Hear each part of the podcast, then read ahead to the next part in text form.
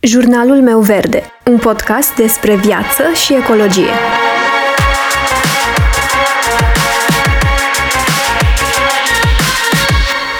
Bună, eu sunt Alexandra și tu asculți Jurnalul meu verde, un podcast despre viață și ecologie.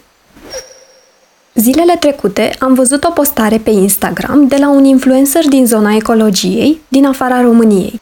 O postare care m-a intrigat și care mi-a adus un nou subiect de discuție, acest episod fiind dovada. Postarea despre care vorbesc promovează un articol despre un gigant din industria de retail în care sunt prezentate efectele pe care le are asupra planetei. Însă articolul respectiv este disponibil pe o platformă de socializare care permite fanilor și suporterilor să sponsorizeze creatorii de conținut pe care îi urmăresc. Practic, poți citi articolul respectiv doar dacă plătești. Am căutat de curiozitate și alte tipuri de articole postate acolo, pentru că poți vedea titlul. Și am observat articole despre greenwashing, despre cum să produci mai puține deșeuri, despre zero waste, despre cum să faci cumpărături care să genereze cât mai puține deșeuri și așa mai departe. Iar asta m-a făcut să mă gândesc la următorul aspect. Este conținutul educațional plătit din zona ecologiei, sustenabilitate, de ajutor sau este mai degrabă o mișcare care ar trebui să ne îngrijoreze? Aș spune că a doua variantă ar fi mai aproape de realitate, cea în care conținutul educațional plătit nu aduce prea multe beneficii. Și aici nu vorbesc neapărat de articole, cât și despre cărțile despre zero waste, care au început să fie din ce în ce mai populare și din ce în ce mai mulți influenceri din zona ecologiei optează pentru a scrie cărți despre cum poți genera mai puțin gunoi. Practic, vorbesc despre conținutul plătit care poate fi foarte ușor de creat, despre cărțile și articolele care se adresează începătorilor, oamenilor care abia încep și care au nevoie să fie ghidați, care au nevoie de sfaturi despre cum să abordezi cumpărăturile, ce opțiuni de produse alternative există, sfaturi simple și testate de mod de viață și așa mai departe. Vorbesc despre conținut ușor de creat, nu de documentare sau cărți cu studii care necesită foarte multe resurse în spate, de exemplu. Și am să vorbesc în minutele următoare despre motivele pentru care cred că nu ar trebui să publicăm conținut educațional pe care oamenii să îl plătească. Dar am să și dau la final câteva exemple practice despre cum putem să abordăm situația fără a pune în pericol distribuirea mesajelor educaționale legate de problemele de mediu. Primul motiv este că prin crearea de conținut plătit nu ajungem la prea multă lume. Nu sunt foarte mulți oameni dispuși să plătească pentru conținut educațional legat de ecologie. Nu sunt prea mulți cei care vor să plătească pentru conținut, pentru content în general. Și aș face aici o paralelă cu platformele de socializare, care pentru a fi utilizate de cât mai multă lume, ele sunt gratuite. Prin urmare, faptul că nu trebuie să plătim pentru Facebook, Instagram, YouTube și așa mai departe, ne face să avem cont milioane de oameni. Prin urmare, nu ne putem aștepta ca marea masă de oameni să plătească pentru a vizualiza conținut legat de ecologie.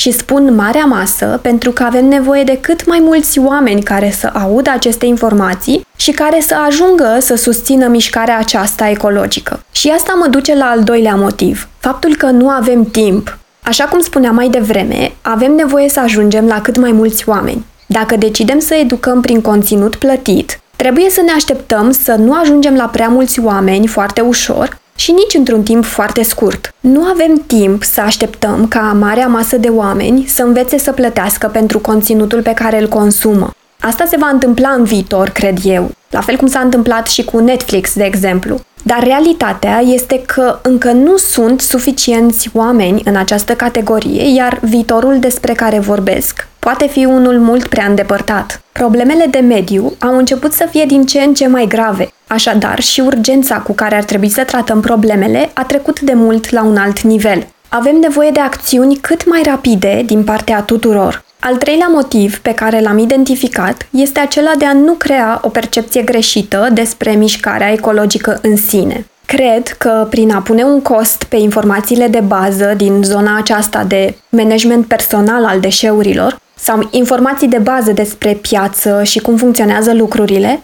nu facem decât rău mișcării zero waste în sine. Percepția pe care o vom crea prin această abordare va fi una de mișcare exclusivistă, de mișcare adresată numai unei categorii de oameni. De multe ori, chiar produsele pe care le găsim sub eticheta de prietenoase cu mediul sunt mai scumpe decât produsele clasice și am explicat în episodul 3 de ce se întâmplă asta. Deja avem un cost de recrutare destul de ridicat. Prin a pune un cost pe conținutul educațional, nu doar că luăm bani suplimentari de la oameni care sunt dispuși să schimbe ceva, ci facem și mai grea trecerea în tabăra eco. Iar al patrulea motiv este că educația nu ar trebui monetizată. Și vorbesc despre educație la modul general, orice fel de educație.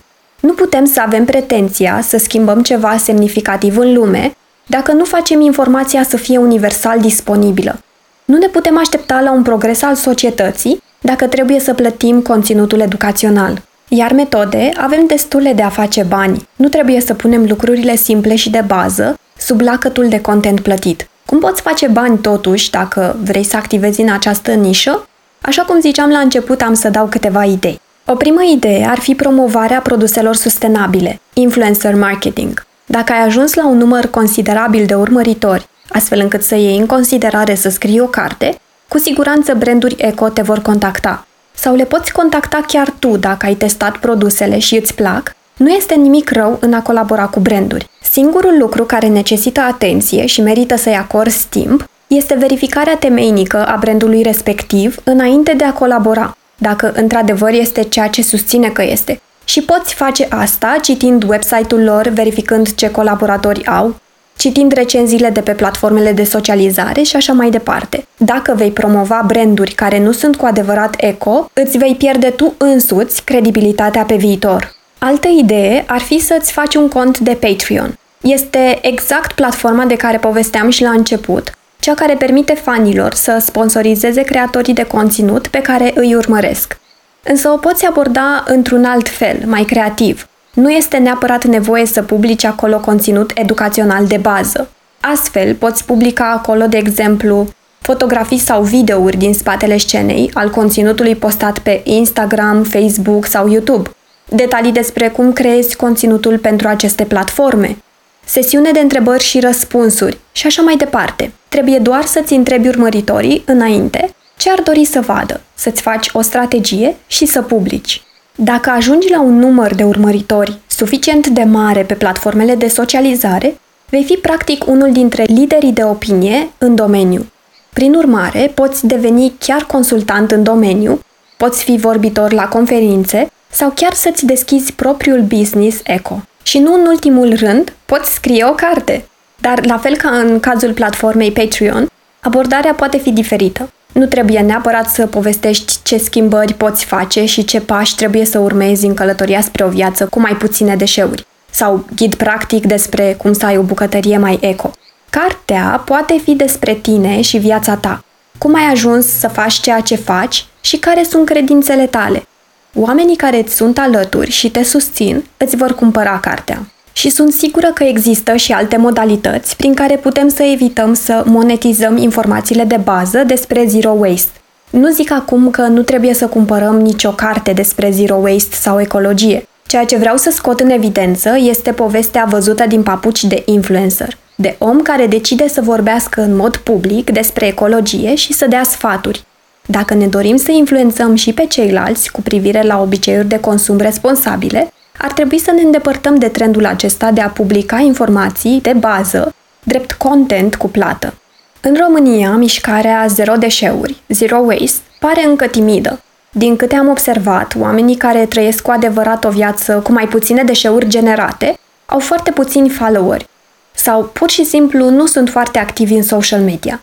Ei își văd de ce au de făcut și inspiră oamenii din imediata lor apropiere și familia lor, ceea ce e de admirat. Există și persoane cu număr mai mare de urmăritori care vorbesc despre ecologie, sustenabilitate, reciclare, risipă alimentară și așa mai departe, în mod public. Nu acesta este subiectul despre care vorbesc în majoritatea timpului, însă tot e bine. Și mai sunt persoane autodeclarate ca lideri în sustenabilitate, dar care au doar ceva poze cu niște produse prietenoase cu mediul și cam atât niciun fel de content, de material educațional postat constant în această direcție. Nu avem nevoie de autoproclamați lideri în sustenabilitate, ci ci de lideri care să ia sustenabilitatea în serios. Nu vreau să dau exemple sau să arăt cu degetul. Ce-mi doresc este să văd mai multă mișcare în zona asta, mai multe exemple pozitive, mai mulți oameni care să vorbească despre ecologie în mod sincer și pentru cât mai multă lume. Și trebuie să fim cât mai mulți, pentru că nu este o competiție despre cine are mai mulți urmăritori și despre cine scrie cea mai tare carte cu sfaturi zero waste, ci este despre cât de departe suntem în stare să ducem noi povestea împreună. Pentru a face diferența cu adevărat, trebuie să răspândim toate aceste informații inteligent și rapid.